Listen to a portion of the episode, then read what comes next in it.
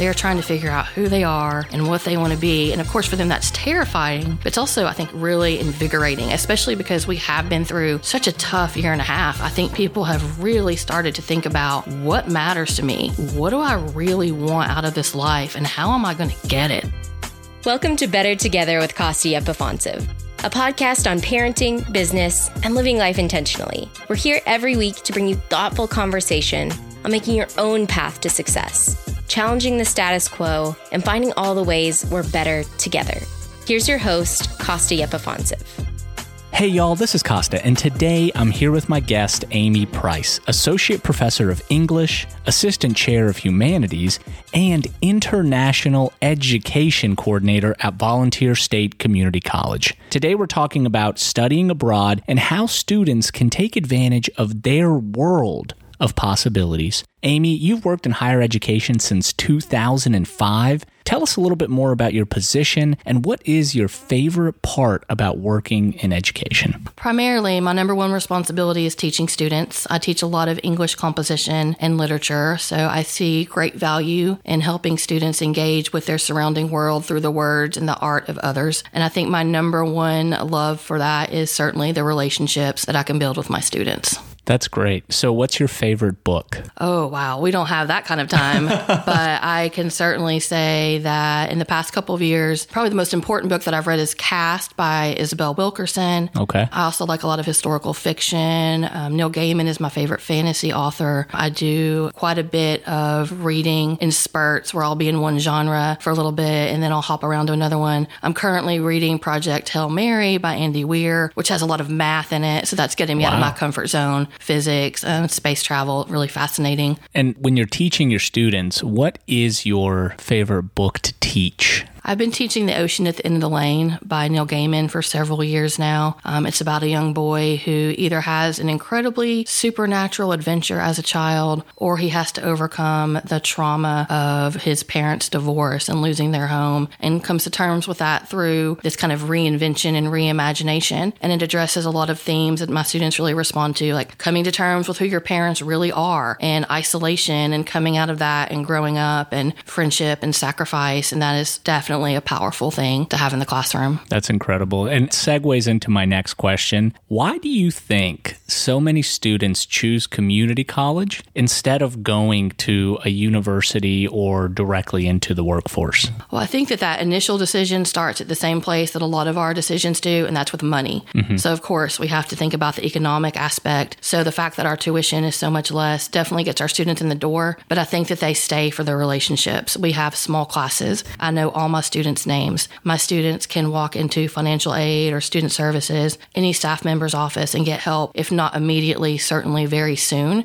We are there for the students. Our primary goal is teaching and student support. And I think that students really respond to that and know that we want them to be there. We want them to succeed. And you've been a professor since 2005? That's correct. So put this into perspective. It's a much better value proposition. And the professors, the caliber of the professors, I mean, just speaking to you, I can already tell that you are in par, if not better, than professors at four year universities. Thank you you know, if I were to ask that question about, you know, what is your favorite book or what do you enjoy teaching your class, I feel like I would get Shelley's Frankenstein you know, it would be one of those types of responses that's very curriculum based because that's what they have to teach and they teach it all the time. And I like the fact that you get to sort of come out of your comfort zone. Do you feel like you get more freedom to be able to teach the way that you want at Vol State as opposed to maybe a four year university? It's hard to say because I've never taught at a four year university, but I do feel like I have the freedom to teach the books and the writing assignments that I feel comfortable with, that I know my students can be successful in, as long as I meet the course course outcomes on the syllabus. So I am not in any way stuck to a curriculum like you must teach Shakespeare, you must teach Frankenstein.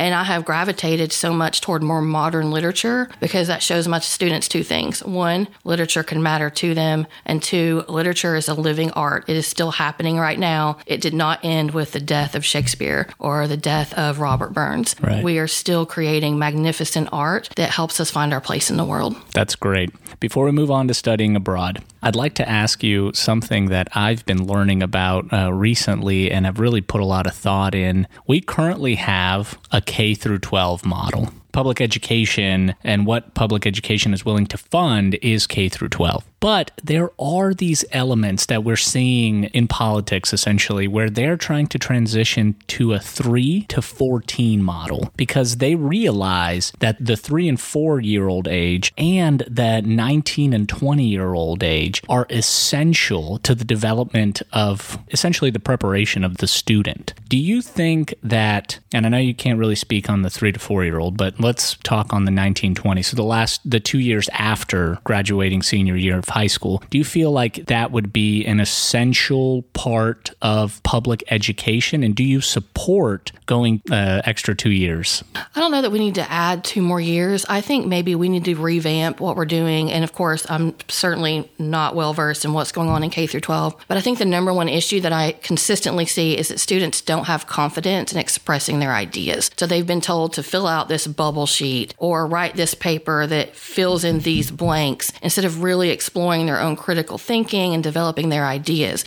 If we could find a better way to show students a love of reading and help them have the confidence that they need to really share and develop their ideas, I think that would solve a world of problems. Mm-hmm. I like that. Amy, how did you get involved with the study abroad program and, and what inspired you to go in that direction? Well, I initially started college as a psychology major, and then I took another turn and I went into political science because I was going to be a litigator. And then I realized, I don't, I don't know if I want to do this. And like all great success stories, I found somebody who supported me. I didn't get here by myself. Um, that professor was Bob Clardy. He first encouraged me to take his graduate level Irish literature course as an undergraduate, which I had to get special permission to do. Um, I wrote a paper about an Irish author, Katie Hayes. He encouraged me to interview her, to write to her and say, May I come to your home in Dublin and talk to you about your work? And when he said that, I laughed. I thought, Oh, you're so funny. He said, No, I'm serious. So I wrote to her and I went to Dublin and she took me into her home and we talked about books and writing. And that was the basis for my thesis.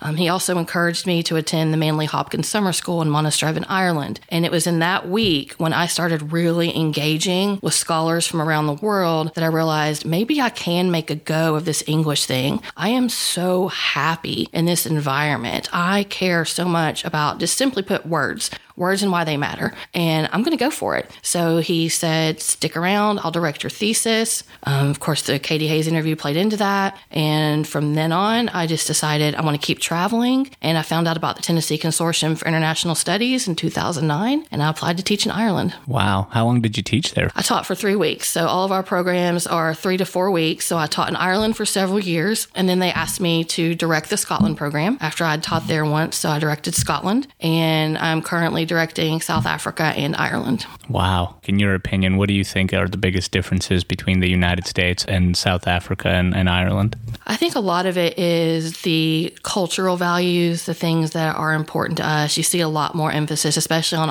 in Ireland, on the written word, um, the value of poetry and song, the arts. What I do see my students discover, as I discovered myself, is that our core as human beings, we really all want the same things. We want a safe place to live. We want to take care of our families. We want to engage in what we care about. We want to find a job that's going to help us keep a roof over our heads. And we are nowhere near as different as social media may lead us to believe as humans. So, what do you think are the benefits for students that participate and study abroad? Well, there are a lot of things they can put on the resume. So, you know, all the networking and the cultural exchanges, cultural immersion. I've heard stories about students who were down to being one of the last two applicants for a job, nearly identical resumes, and the person who had studied abroad. That put them just one notch above and they got the job. But some of the things aren't as quantifiable as a grade. You know, just seeing your place in the world and understanding more about the world that you live in, having a conversation with somebody who runs the tourism company that took you across the water to the islands. There's this person tying all these sailors' knots who's talking to you about place and just the fact that there's so much that we have in common. There's so much that we can gain from just being able to look outside of our world beyond Cookeville or Tennessee. You know, my wife, she studied abroad for two years when she was in university and she went to Aachen, Germany, uh, which is, I guess, the sister college of Tennessee Tech. And she has always kind of spoken about that being such a transformative experience for her. She grew up in Cookeville. She went to Cookeville High School. Uh, you know, Cookeville now is a population of about 80,000 people. Back then, I'm sure it was a lot less in the mid 2000s. And I believe that getting into an environment that's different and receiving kind of a worldly view allows you to become a little more enlightened, uh, a little more understanding of the world around you, and uh, you get to go back to where you plan on living and having a career at, and you get to perceive it at a different plane. And I think that that's really important because you don't want to have blinders on for the majority of your life. You need to be able to experience more of the world because, yes, fundamentally we are all the same, but there are also differences, and those differences is what makes us unique. So, what do students and parents what do they need to know when deciding whether or not to take part in a study abroad program? The number one concern we hear from parents, and it's understandable, is the safety of the locations. So, all of our locations have been vetted by TNCIS. All of the faculty have been through a rigorous application process. Every housing facility that we use, every transportation company that we use, they have all been checked by us. Um, the people who are leading the trips are experienced faculty members. So, I've been to Ireland at this point probably 15 or 16 times. So students who come with me to Ireland know that I know the answers to their questions, know that I know the safe places, know that I know how to get resources. I have joked before that if I say got hit by a car and somebody unlocked my phone, they would be going through thinking, is this person a spy? Because I have all of these numbers to doctors and taxi companies and embassies around the world because that, that's part of my job is to be prepared. Uh, we receive training before we take students overseas. So that's the, the, the safety piece. The other aspect of that is that we are very very solidly based in academics. These are not fancy field trips. We are taking students to museums to walk in the footsteps of the people that they are studying. We are taking them to locations of historical and cultural importance. It is a three or four week program where students easily get their semester's worth of learning. I have to ask, how expensive is it to study abroad and how do students normally pay for it? Well, the average cost is probably about 4500 to 5000 but that includes the airfare, the housing, all of the excursions, the on ground transportation, usually two meals a day. So I know people who have gone to Disney World and, and spent more money, but that, that is still quite a bit of money. Sure. And nearly every college in Tennessee who's participating with TNCIS offers some type of financial assistance. So at Vol State, we have scholarships that typically run about 50% or maybe more, so students can get half their fee covered. And through TBR, TNCIS received a grant that will help students who are receiving the Pell Grant pay for the other half of their program. I mean, I'm assuming if it's only $5,000 and you guys are having these incredible experiences, I'm assuming that some of it is already subsidized, right? And because, like, just a plane ticket to Ireland's $900. Easily. Yeah, exactly. You know, and that was back in the day. So I haven't right? been to Europe in a long time. so, I mean, there's already a subsidization. So the value that the state, uh, maybe even the federal government in terms of grants puts on this experience is already there. So it's important to take advantage of an opportunity like this. So students can expect anywhere from as low as maybe 2500 to as high as 5000 to study abroad. Yes. Uh, and again, each institution has their own scholarships, but generally speaking, a lot of us offer 50%. That's great. What countries uh, have you held class in? And what are some of the possible destinations that a student could choose?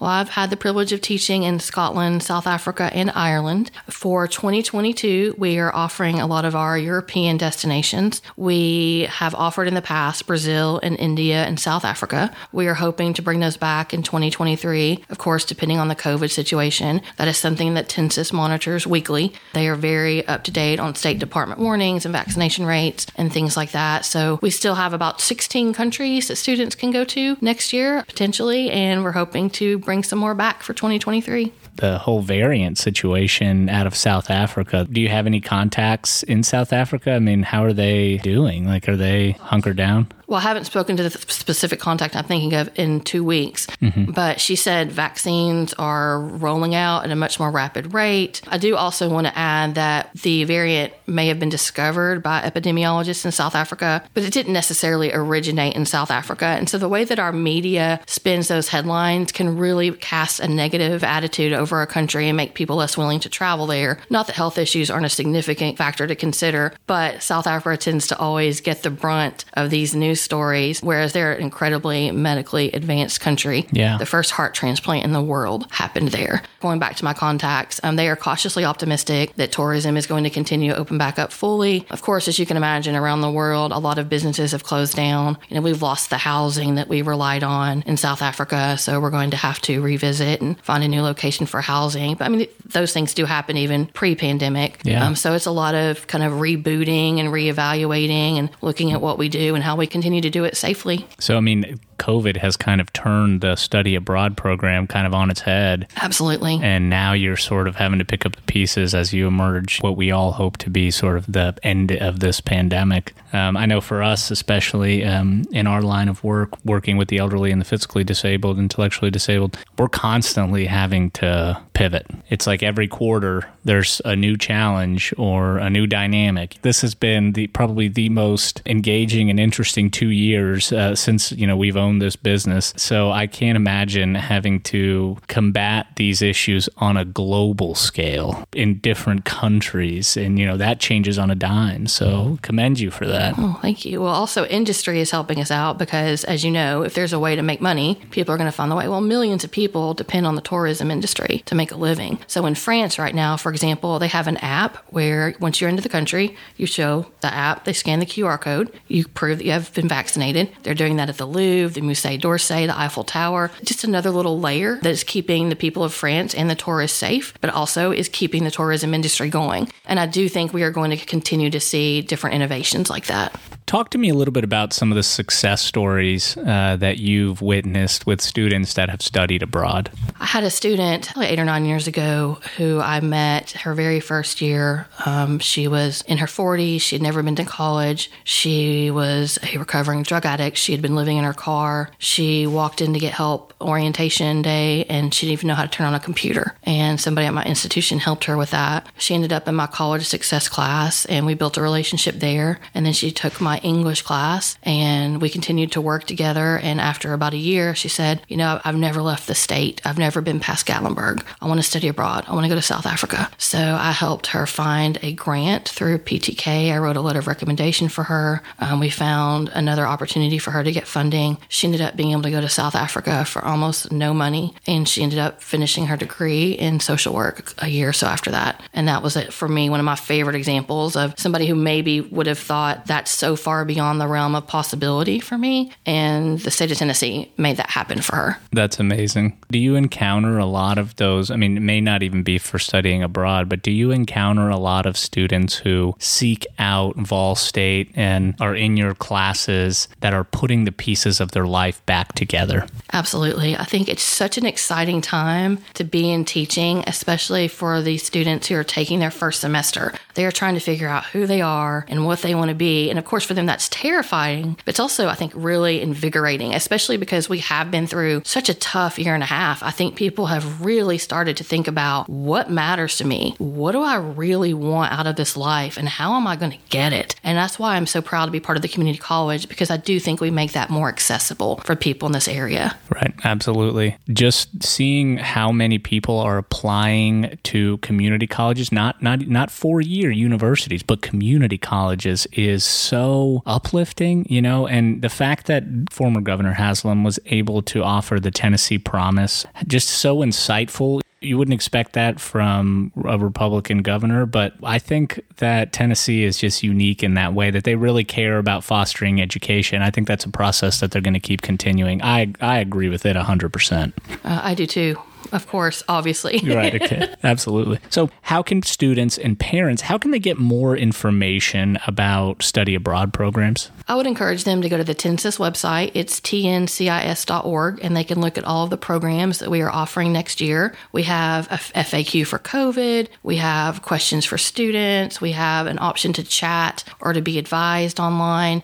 Each institution probably has an international education representative. So if they wanted to reach out to somebody at, on their campus, so for Vol State, that would be me, but every college would have a contact person who could answer their questions. Um, I think the most fun part about going to the TNCIS website, especially for students who are just starting to kind of dream about what they want to do, is to look at all of the opportunities that are available. So if a student has always dreamed about going to Japan, they can get a really good idea of what they would be doing in the program. They can look at the courses that are offered, the syllabus Lullaby are already published. I think it's so much fun to do the planning and to help our students dream. And then it's my job to help them make that dream come true. I absolutely love that. We always like to end the show on a high note. Can you tell us one person who makes you better when you're together? Well, I'm very fortunate. I have a wonderful professional and personal support system. But if I had to pick one person, I would definitely have to say my husband, Will. Through the different manifestations of our relationship for almost 20 years, he has been my advisor, my cheerleader, my support system, my accountability partner. He will call me on my crap when he needs to. But I just, I cannot stress how valuable it is to have somebody in my life who gets me, who understands what's important to me, and who wants to support me in my role, whether it's educator, traveler,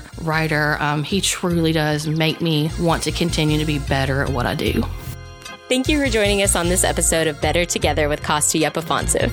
If you enjoyed listening and you want to hear more, make sure you subscribe on Apple Podcasts, Spotify, or wherever you find your podcasts. Leave us a review, or better yet, share this episode with a friend. Better Together with Costa Yepifonsev is a Costa Yepifonsev production. Writing and production by Morgan Franklin. Want to find out more about Costa? Visit us at CostaYepifonsev.com. We're better together.